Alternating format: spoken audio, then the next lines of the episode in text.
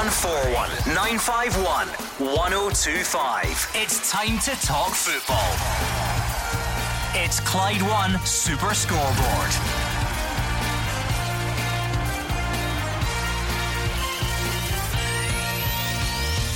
Good evening and welcome to Clyde One at Super Scoreboard.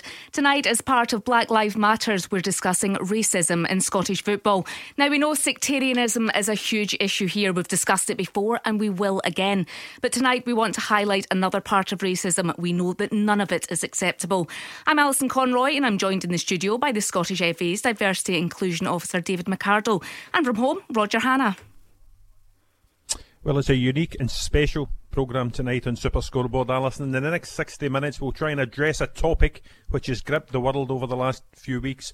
As we've all witnessed, sport can play a significant role in getting over a, a vitally important message. Just, just moments before the programme started tonight, again, we see English Premier League footballers take the knee before the Leicester Brighton kick-off. The players again are wearing the Black Lives Matter message in the back of their shirts. We're all trying to concentrate minds, trying to educate people, and hopefully trying to erase all these historic prejudices. But when you see alarming incidents like the plane flown over the Etihad Stadium last night, it seems we all do still have much work left to do.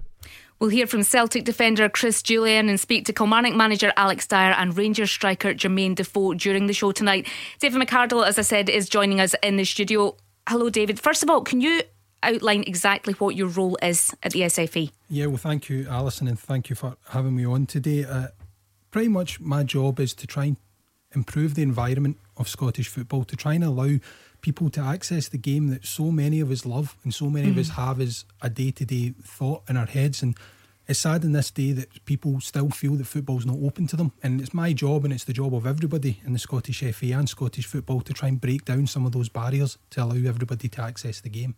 As I said at the start of the show, we are doing this in response to the Black Lives Matter campaign. Of course, we know that all lives matter, but there is a real point right now, especially to this movement. Yeah, and, and this is not an either or proclamation. It's not that we're saying that no lives matter and only Black Lives Matter, but when there is a crisis, when there's victimisation, we have always rallied round together and whether that's the Paris terrorist attacks where we, we people change their, their Twitter handles, or whether it's when we talk about breast cancer, we don't have people asking, well, what about lung cancer? What about having the white ribbon?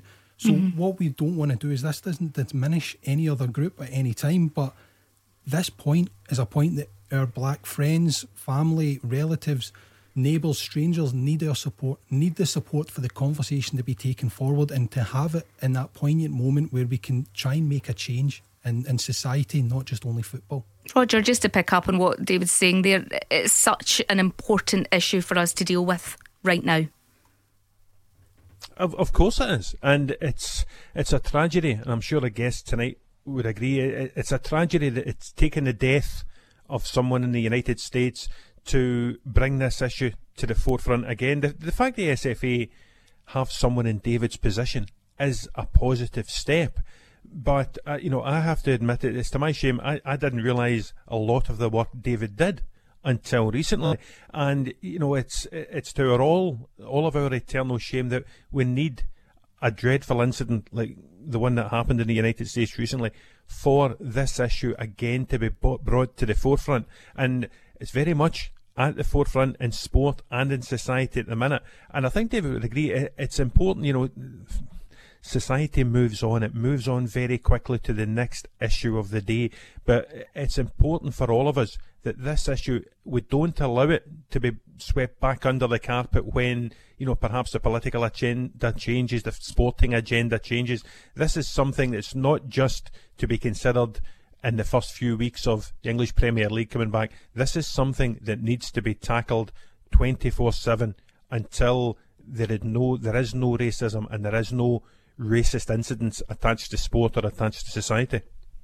Yeah, well, exactly, Roger. It's got no place in society uh, today, and, and really in any day, it's never had a place. And what we need to make sure we do is that the conversation continues. Uh, what we at the Scottish FA we try and make the work that we do speak for itself. We don't want to shout about what we do because really it's football. We shouldn't mm-hmm. have social aspects. The, the ball moving on the pitch is really what we want to see, and what we want to see is as many people doing that as we can. And programs like I do we just try and make the difference. The small changes that we can make that changes the environment that allows anybody feeling welcome to our game.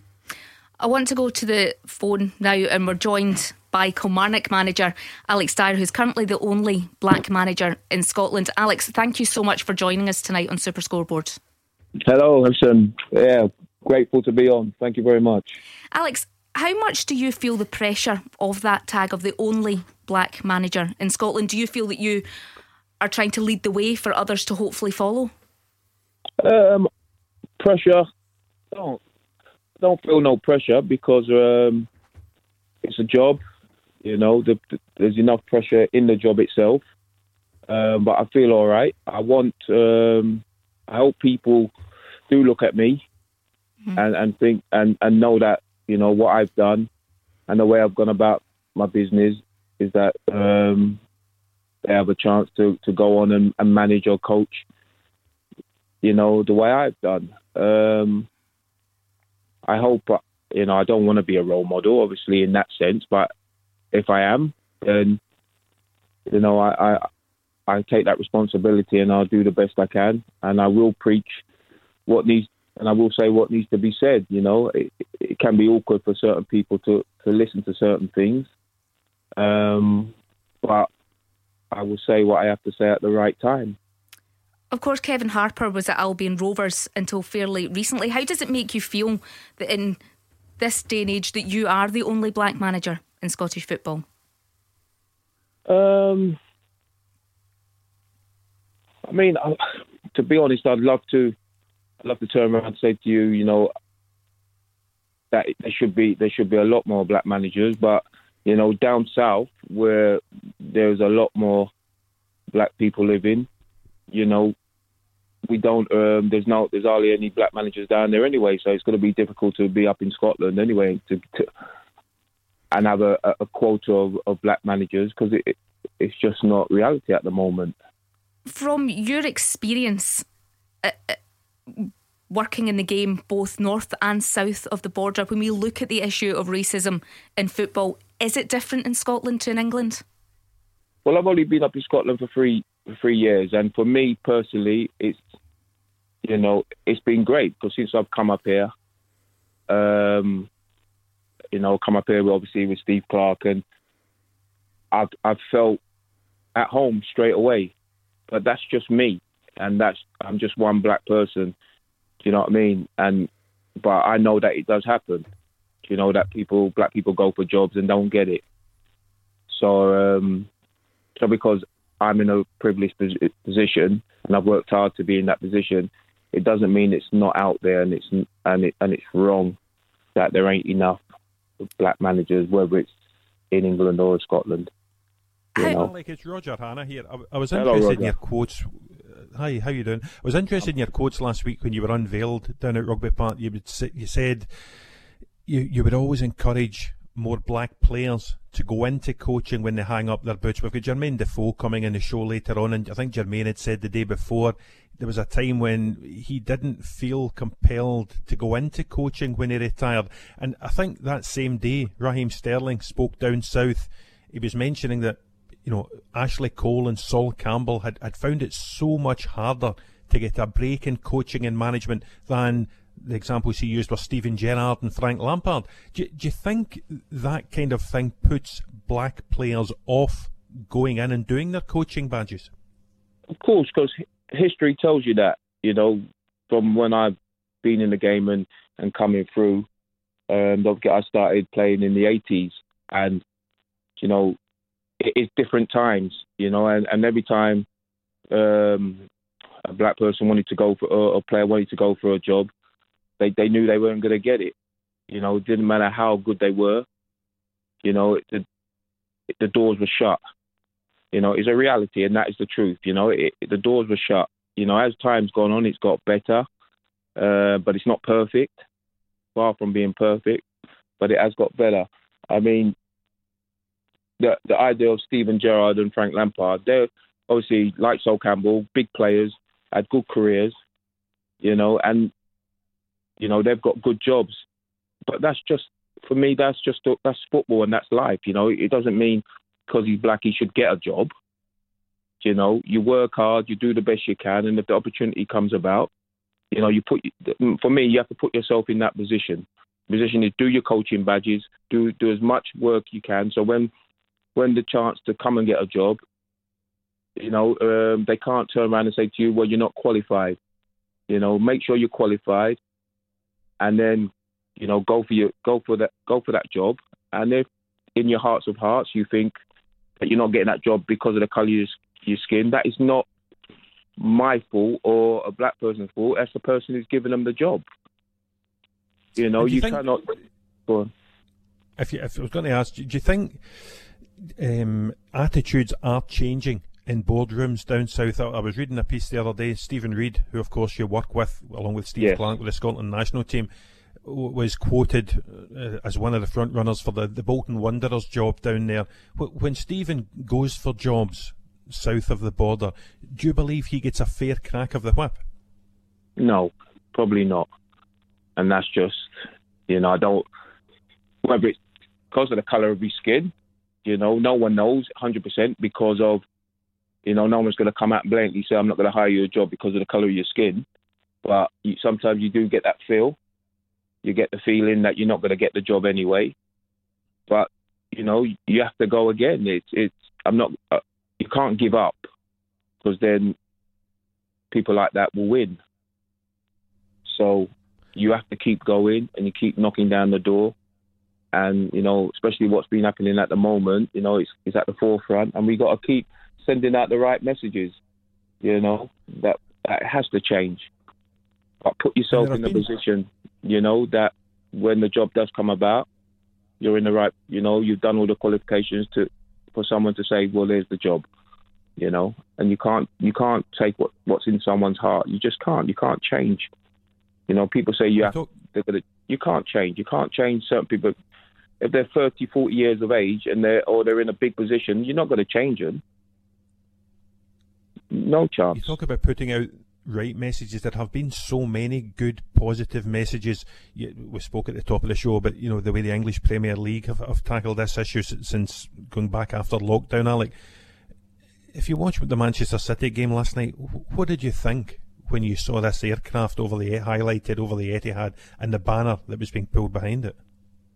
Again, it's a it's a, it's a disgrace. It's a disgraceful message, but you know, you look at it and you go, the people who fly in the plane and the organisation, whoever's done it, they're not kids.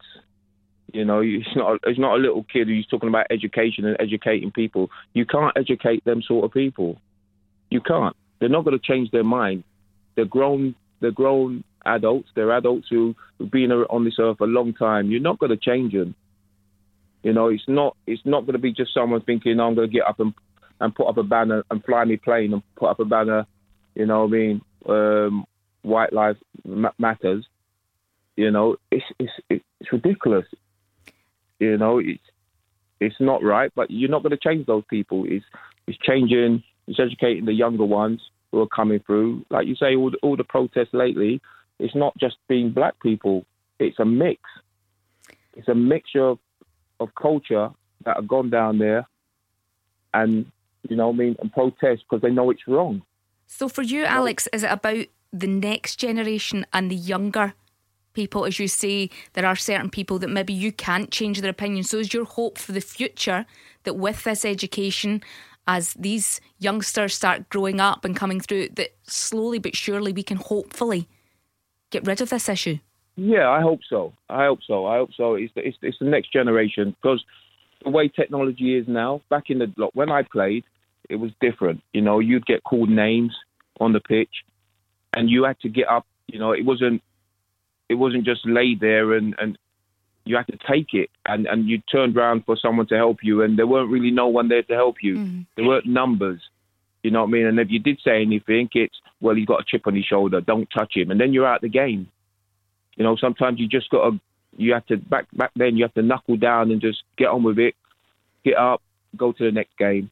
Take the abuse again, whether it's on the pitch, whether it's in the in the in the ground from the supporters, and then you'll have to just take it and move on. You know, you hopefully you you was at you was at a club where you, your teammates were very supportive, but no one went out and said anything because you knew if you said too much, you wouldn't play, or do you know what I mean? You wouldn't get another move to another club because someone would say, well, you know, he's a troublemaker. Don't have him at your club. And that happened back in the day. Now, with technology, do you know what I mean? You could, it goes around quick. Someone does anything, you know, the, yeah. the young kids these days, they, they spread the message so quick and you're outed straight away. You know, so no one's got nowhere to hide anymore. You know, it's, and it's a good thing. You know, the, the young kids, you know, my kids at home, they're at that age, you know, they're from range from um, 21 all the way up to um, 33, and they're young. They, they they they know what's going on. They've got their their finger on the on the button, you know, and they educate me. You know, even when I say things, they say things are changing. We have to change.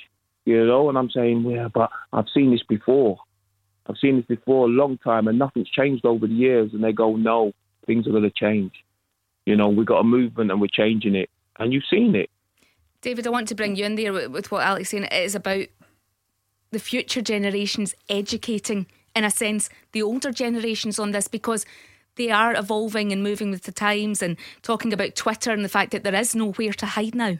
Well, that's it. And, and Alex is, whether he wants to say or not, he is a role model. Uh, and, and first and foremost, he was not made my, Kilmarnock manager because of the colour of his skin. It's because he's a very good manager and a very good coach. Mm. So let's just that's first and foremost. Uh, Thank you very much. Thank you. Uh, but what we need to to look at is is how can we spread that message? How can we give people the confidence that when they hear things in a changing room, when they hear things in the street, that they challenge it, that they know that it's not acceptable. That, that part of the reason why we've got to this state, stage now is because we've never spoken up. People have not challenged, whether it be their fathers, their grandfathers, their uncles, their mums, their whoever it is, they've not challenged when they've said something unacceptable and that's changing. We see it every day now where the youngsters are challenging their parents, are challenging their grandparents to make a change to let them know this is not okay. And that's what we need to continue doing and allowing that education process to come through. Alex, thank you so much for joining us on Super Scoreboard tonight. Thank you very much. Thank you. Kilmarnock manager Alex Dyer there joining us on the show. This is Clyde 1 at Super Scoreboard. We hear from Celtic defender Chris Jullien after the travel with Stephen. You are the voice of Scottish football. Call 0141 951 1025. Clyde One Super Scoreboard. This is Clyde One Super Scoreboard on a night where we're tackling racism in Scottish football. We'll still hear from Rangers striker Jermain Defoe later in the show, and we'll hear from Ranger uh, Celtic defender Chris Jullien just shortly. David McArdle from the Scottish FA, you are the diversity and inclusion officer. We heard some strong stuff from Kilmarnock manager Alex Dyer before the break there. And I'm just interested to know what the Scottish FA are doing to try and bring more black managers and coaches into the game? Well, the first thing, we're on a journey, the same as everybody else. We're not perfect, uh, and, and, we'll never proclaim that we are, but we do have a track record of achieving around this equality area. So we are the first UK Football Association to achieve what's called the Advanced Standard and Equality Framework. So ahead of the English FA, the Irish, the Welsh, so we've got an ability and we have the structures in place to mm. achieve this. And we're very proud of that. And we're introducing what we're calling the equality framework, which is not just for us to achieve what we want to achieve. We want to be reflective and representative of the population of Scotland, but we can't do that as only the Scottish FA. We need our member clubs, we need our grassroots clubs, coaches, players, parents to be involved in the simple little things that they can do to allow us to have a sustainable and meaningful impact on the game.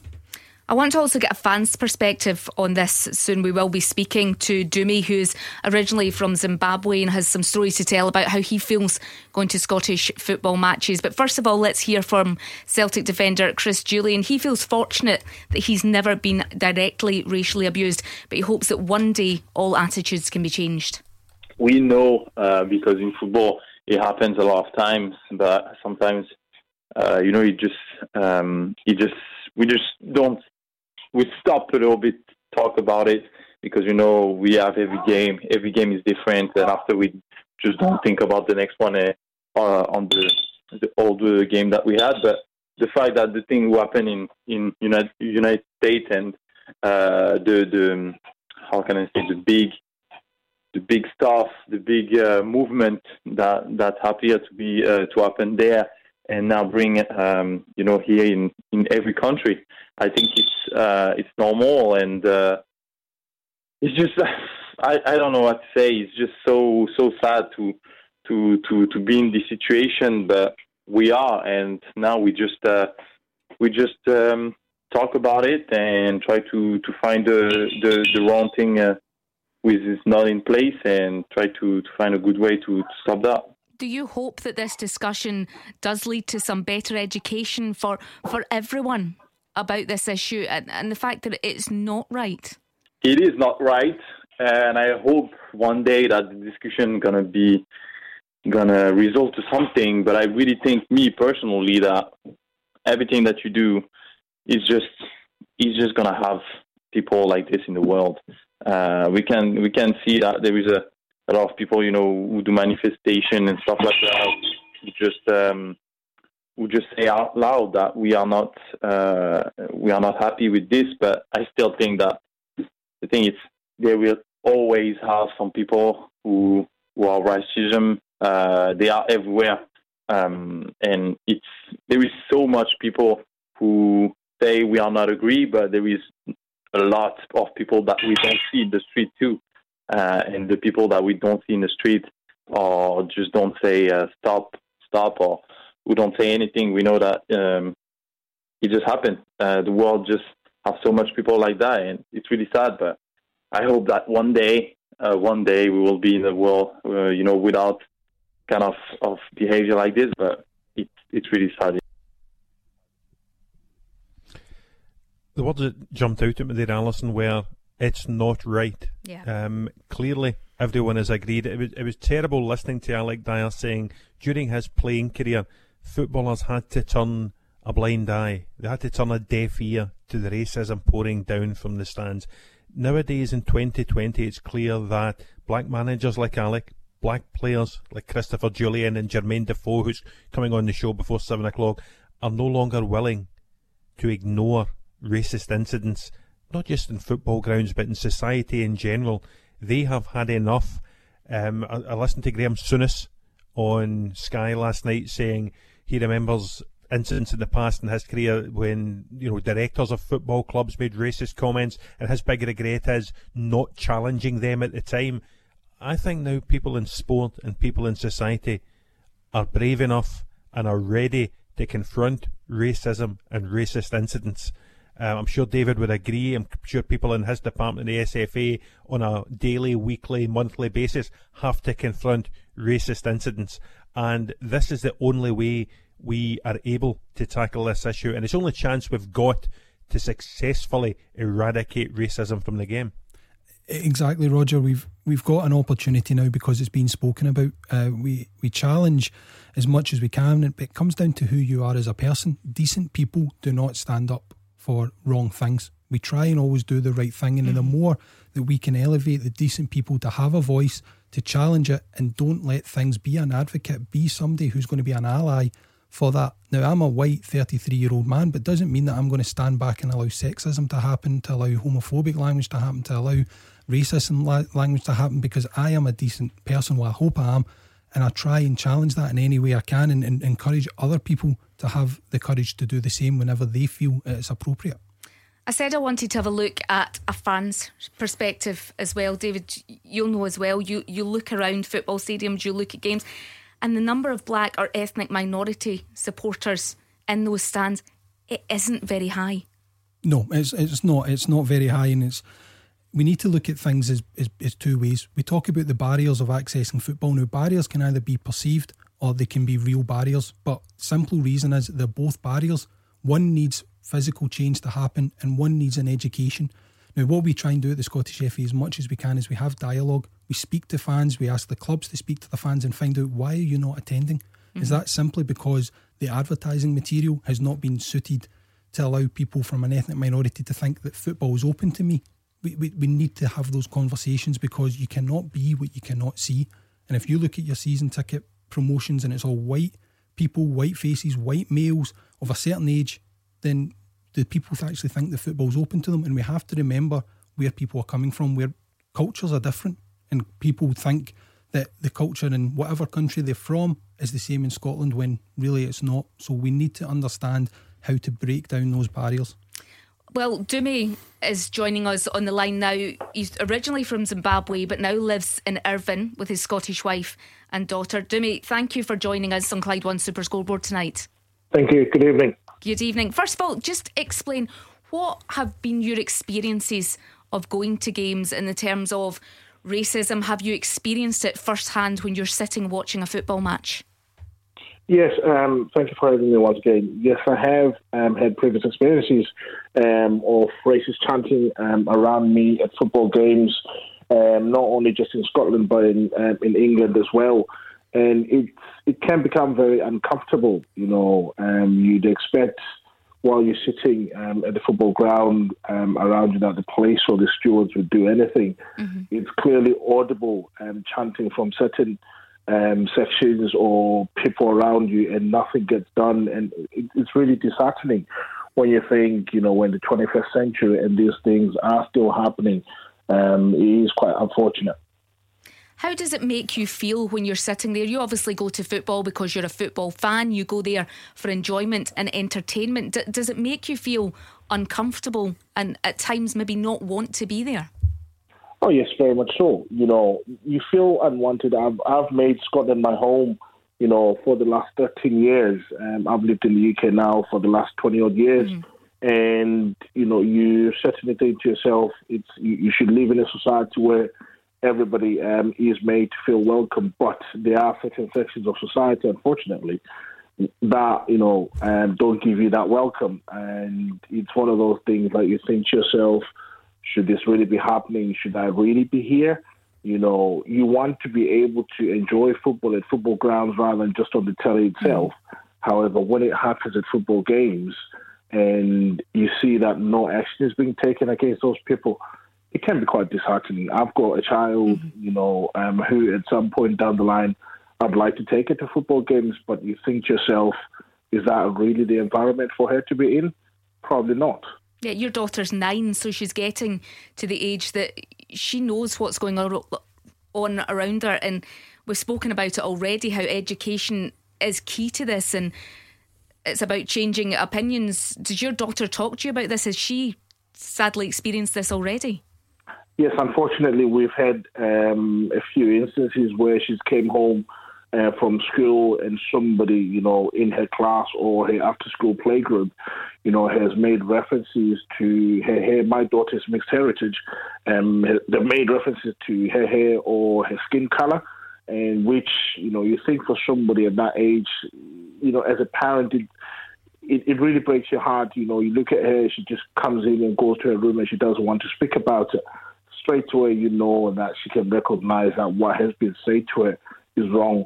But fortunately, I've been in situations as well. I've I've done some work for an anti-racism organisation called Show Racism the Red yeah. Card, um, who have uh, the remit to go into schools in Scotland and you know teach young people about uh, why racism is bad. And you know, on the flip side of that, some children they really take the message on board, um, and the feedback that we've had from some of the kids has been absolutely brilliant. But at the same time, when young people come up with that you have to think of the root, uh, where the root cause is, you know, because young children at that age, it's, it's not something that they'll just learn overnight. It's probably something that they may get from home or watching social media or everything else like that. David McArdle is a diversity and inclusion manager. Oh, sorry, Roger, I'll let you come in oh, first. Sorry, I was just going to ask. Yeah, I was just going to ask Dumi there. It's fascinating to hear that because it's quite clear that no one is born racist. So wh- no. where does where does this come in? Who who who's to blame and who needs to do more? Is it the education authorities? Is it parents at home? You, you speak about, um, you know, the, the lack of police help, help from stewards at game. Is it all aspects of society that need to work together to provide a better future for children like your daughter? Yes, I, would say that. Um, but as as as any parent is, you know, you are the your teach uh, your child's first tutor. You know, we we cannot make excuses as parents when children say things that they shouldn't say, and they may pick it up from the playground. However, if your child repeats something at home, as a parent, you know, you should come out and say this is wrong. You know, you should not be saying this. This is quite hurtful. And the point that you've also made there, whether we should rely on you know educational authorities, yes, I, I think there needs to be a coming together of all the relevant authorities and have a clear policy, you know, as well as practice of the um, anti-racism strategy um, in Scotland. You know, we shouldn't just look at football to try and resolve the issue. This is a societal problem. David McArdle, Diversity Inclusion Manager at Scottish FA. It's heartbreaking to hear about anybody being racially abused, but we're talking about a nine year old girl at school, uh, and we're talking about education and how we can change attitudes and opinions. What kind of education programmes are already in place? Well, the show Racism the red card, which which Dumi mentioned there, is a fantastic organisation who provide a lot within schools, and and we are proud to kind of support them and do whatever we can to help them. And obviously, a lot of things come from the Scottish government in terms of what they put into the schools and the education. What we try and do in the Scottish FA is, is use football as a tool that, that that's all we can do because as Dumi said Does that help to bring children together in terms of they all want to just play football? Does that help? Uh, football in this country is probably one of the the best resources mm-hmm. that we have that everybody majority loves the game and we can use the goodness that comes with football as the opportunity to bring people on a journey to bring people to use that as the caveat to learn and to educate and to be part of that. Show Racism the red card do that very well. Fair Play Foundation do it fantastic as well. And there's a number of organisations that use football as the tool. And what we can do in Scotland is use it more. Use the power that we have, our grassroots clubs, our senior clubs. We have a lot of people out there who are doing a lot of good work. Sometimes we just need a little bit more backing from government, from other sources to allow us to continue on the journey. Thank you to Dumi for joining us on tonight's show. This is Clyde One Super Scoreboard, and we'll speak to Rangers striker Jermain Defoe after the travel with Steven. 0141 951 1025. This is Scottish football's league leader, Clyde One Super Scoreboard. This is Clyde One Super Scoreboard on a night where we tackle racism in Scottish football. I'm joined in the studio by Diversity and Inclusion Officer from the Scottish FA, David McArdle. Roger Hannah is on the line from his home as well. I'm going to speak to Rangers striker Jermain Defoe shortly, but I want to take a call first of all, and it's Stephen from Dundee is on the line. Good evening, Stephen. Hi, good evening. How are you? Not bad, not too bad. Yeah, And just jumped in the car and um, turned on the radio mm-hmm. and, and, and, and and heard about heard about the topic, and I thought, right, it'll be good to um, share share some experiences. Yeah, tell me about your experience. You've unfortunately suffered racist abuse when you've been playing football. Yeah, I really have, and it kind of started from even when I was about four or five years old. I never quite understood it, um, and it was racist abuse from other kids, um, and also the parents. So um, I, I, used to I used to love playing football, so I started getting fairly good at it. And it was racist abuse from the parents when we were playing on like a Saturday morning at nine o'clock. And I just first I didn't even realise it was targeted towards me until uh, you know I still until I got like six or seven years old. Then I started realising, and I'm thinking, you've got parents that are shouting abuse at a kid because you know uh, another brown guy is getting picked for the team.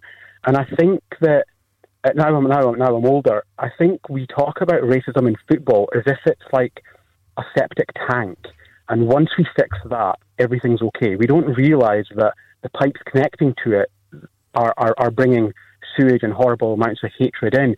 And I think that when when we speak about racism in football, the reason I I I I, I, I detest football now. Actually, you know, it's it's not an ideal show to say this on, mm. but for me, I love the sport, but I thought football equals racism. I've never had an experience when it hasn't. When whether I've, I've only been to four football matches and I've had racist abuse there as well. I've played and I've had racist abuse, and I think people think once we fix racism in football, then we're all okay. But it's it's not there. That's just what's on show. Racism starts when you have kids that are like five, six, seven years old who are being racist and then other kids don't really like enjoying playing. I mean, I, I stopped playing when I was 11, years old or so. Mm-hmm. Um, and I, I think that there, there's a whole big issue here rather than just a, you know, let's tick the box of let's fix racism in football. David, I want to bring you in on this. It's, it's, it's sad that it got to the point that Stephen felt that he had to just walk away from football. Yeah, and that's somebody from a very young age said that there that he loved playing football, but now he detests the sport, mm-hmm. and that's simply because the environment is was not right, and it, it, it's kind of the environment that he was playing in made him fall out in love with the game, which is very, very sad now. we're just about to launch, come the new grassroots season, a discrimination reporting. So everybody knows that if you receive racist abuse or, homophobic abuse on a football pitch, you can report that to your league association. Now, some people don't feel comfortable, comfortable, confident that they'll actually be dealt with. So mm. now we've created a, a, an opportunity for people to report that racism or discrimination directly to the Scottish FA, and then that will be taken by the Scottish FA to the women's game, the amateur game, the juniors, the youths, the schools, and ask them to investigate it. And we can hold them accountable to make sure it is being investigated, and we can try and change the environment to tackle this horrible incident that, that obviously mm. Stephen occurred when, when he was a young child. Thank you to Stephen for calling in tonight. I want to go onto the line again, and Ranger striker Jermain Defoe joins us now. Good evening, Jermain. Good evening. How are you? I mean, it's unfortunate in a sense that we're speaking to you because of, of this issue. In terms of you, you've had a long career in the game north and south of the border. Do you feel that racism is as big a problem in the game now as when you started playing? Yeah, I think it's to be honest, I think it's the same. Um, and I know the the the generation before me. Um, speaking to like, obviously the likes of, for instance, like if I sp- if I spoke to the likes of the John Barneses and the Ian Wrights and Les Ferdinands, I know they sort of like they had to to deal with racism like on a weekly basis. Like, I mean, every game. You, I, I listened to Chris Kamara talk about his time when you know you know when you got racially abused, you know, if you get abused from your own fans and, you know, bananas being thrown on a pitch and stuff like that. So you probably don't, you not get it to that sort of extreme now, but at the same time, I still believe that there's a lot of racism and people talk about, obviously, getting racism out of the, out, out of the, the stadiums and stuff like that. But at the end of the day, it's difficult to do that when there's so much racism in society. So it's something that's a, a massive subject, a subject at the minute. Um, I remember playing for England at the Bernabeu, and you can imagine, you know, when you represent your country, especially playing in a special stadium, you know, in a Real Madrid stadium, so it's meant to be like a special night. I remember mm. me, uh, Shaun Wright-Phillips, um, Kieran Dyer, Ashley Cole, all got racially abused, and and now I look at that that moment where it should have been. I should be talking about the the football side of it. You know, when I think about that moment, I just think about being racially abused. So it's it's something that's still going on, um, and it's and it's sad. Jermain, it's Roger Hannah here. How are you? I, I, I, was fascinated to listen to you when you spoke at this topic a couple of weeks ago. And one, one of the things you spoke about was how football authorities need to do more. You speak there about black players and the England team being subjected to racism in Europe. And even last season, even in the game in Bulgaria, it continues and nothing seems to be done about it. UEFA, FIFA, they just seem to pay lip service to the problem. Poultry yeah. fines to football associations. Uh, you know, at a time when the English Premier League is doing so much and big name players are trying to send out the right message and they're trying to influence youngsters and they're trying to positively, you know, change historic prejudices. Surely football associations led by FIFA and UEFA need to do more to tackle this issue.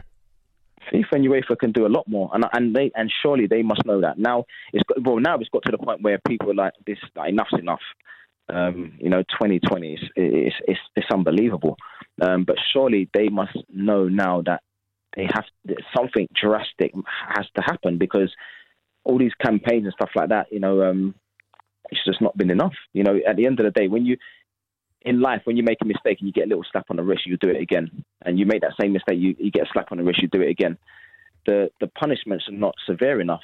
Um, so, you know, something has to change in a big way for people to stop um, racially abusing black players um, when you're sort of like um, you're, you're you're you're playing football. It's, it's, it's it's unbelievable. You know, I, I, remember watching the game and Raheem Sterling got abused, and he sort of like he scored the goal and he celebrated as if to say that gesture, as if to say, yeah, give it to sort of like. Do you know I mean? So all the all the stuff that's going on in a minute, it's it's really hard to watch. It's really hard to watch, um, especially because a lot of these players are young players. Shouldn't have to be shouldn't have to deal with this a lot of these players, and you get different sort of characters. Some people will, will, like Raheem did, he will celebrate and be like, okay, I can take this. But some, you get all different, types, you get all different types of characters. Some people, some players might not be able to to, to take that. You know, so um, so yeah. Do you mean when you hear racist abuse at any point, it must be so hurtful. You've obviously had a long career. Is it worse when it comes from your own fans?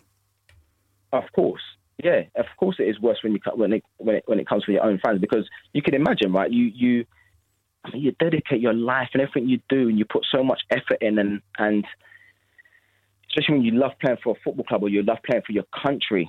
Um, but to, to get racially abused from your own fans, it's almost like, I mean, how do you ever get over that? How how could you ever how could you ever forget that? It would be something that you'd always remember. It would be something that you speak about when you finish playing. Um, and it's and it's so it's just so hard to understand. I, I listened to Micah Richards last night on Sky, and he said that he would actually love to sit down with these people and, and say to them, but what, what, why have you got so much? Why have you got so much hate in your heart? Like it's it's so hard to understand it because as a black person, like I, have got my own foundation, and when, when, I launched my foundation, it was in St. Lucia mm-hmm. because my my my my, grand, my my family background is St. Lucian.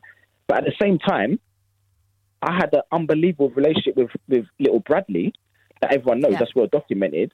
He was a young white. Uh, ch- there was a young white child, yeah. and it's not like I, I I looked at him and thought, oh, do you know what? He's not on black. Like, do you know what I mean? It's not even. You don't even think of these things. You don't. You don't see someone's color you don't see someone's the, the color of someone's skin. You see them as a person. You see them as a person. So it's so it's so crazy to to, to think of, to, to understand how these people have so much hate inside them and they can you can just judge someone but just because the color of their skin is, is strange. Do you hope with education that this so can? Much. I was just going to say we've seen so much. The English Premier League restarted last week. The Black Lives Matter logo across the back of shirts rather than names, players taking a knee before kick-off. It sends out such a positive message. Would you like to see the SPFL embrace this message when our season in Scotland hopefully kicks off on the 1st of August? But that's this is well, this is what I was thinking. To be honest, this is exactly what I was thinking. I, I thought, do you know what, the Premier League are doing it. I want to see if they, if it happens in Scotland, and I believe that it, it I believe that it will. To be honest, because you know, when you look at the the march and all that sort of stuff, there was a big one in in uh, in in Scotland. Um, the people all over the world, even some of our friends that are Scottish, they're they're supporting this movement. So I'd like to think when the season starts that we will take a knee and uh, and just be a part of this powerful movement because at the end of the day, Black life uh, lives matter. Um, and it's nice to see players, not just black players, the white players. Olivier Giroud scored for Chelsea, and the gesture that he did, it was really powerful. You know, taking one knee when he scored and that stuff like that. So everyone's every, it's so powerful, it's, and it's nice to to see everyone coming together. These big names in football are using their platforms and stuff like that. So it's really powerful. Jermain Defoe, thank you so much for joining us on Clyde One Super Scoreboard tonight. No problem. No thank problem. You. Thank you, guys. Cheers. Some strong stuff from all of our contributors tonight. We're rapidly running out of time here, but David, from the SFA's point of view, is there an education programme? We've talked about fans. Is there an education programme for players as well? Because I suppose there's an education for some players as well. Yeah, and a lot of that comes through the clubs, and, and we're always available at the Scottish FA to support clubs, to support the players, to discuss the challenges. Now, I'm available for, for the SPFL, for, for any of our member clubs who want to have a conversation about what can they do, what can they be involved in that will help change the message. And their equality framework, which I've already mentioned, gives clubs a little bit of an idea of there's 22 things that you can do as a club to try and change the environment, whether that's auditing of your stadium, whether it's thinking of who you talk to to try and bring in new board appointments, to try and change the diversity within the game. So we've put out a framework and a journey for them to take. And and me as, as an employee of the Scottish FA's main job is to try and support them to make the game better. Yeah, there's so many programmes in place, but there unfortunately is a long way to go it's a journey, and and will we ever get to the end of the journey? I, I don't know. I, I, can tell you one thing: we'll never in the Scottish FA be truly representative and reflective because if we do, we'll always look for what's next. We will never stop trying to make the game better, to change the environment, to break down the barriers that people may feel that's within our game, and it's my job to try and do that. Is it a sense that we as a society shouldn't be scared to talk about this and say the wrong thing because we need to be open and honest? Well, if we say the wrong thing, then we'll be educated in what to say the next time. And that's the big thing. Uh, we talk about, especially in, in, kind of ways that if you say something wrong, you'll probably be asked, can you not say that when you're describing me or when we're having this conversation in the future? And suddenly, right there, you've been educated and it allows you to have a better informed decision. By having the media like Super Scoreboard tonight raising the awareness of it, is only going to allow everybody to, to be better informed in the future as I say, we're all learning about this issue and we all will continue to do so. David, if people want to learn that little bit more, is there somewhere they can go to do that? Yeah, there's plenty of places. Black Lives Matter com is a fantastic resource that tells the story. Bemis Scotland uh, here and show Racism the red card are again fantastic home based projects that they can be involved in and be educated through. At Clyde One Super Scoreboard, we stand against all forms of racism, not just in football, but in society as a whole. Thank you to everyone involved in tonight's show, and thank you, as always, to all of you for listening.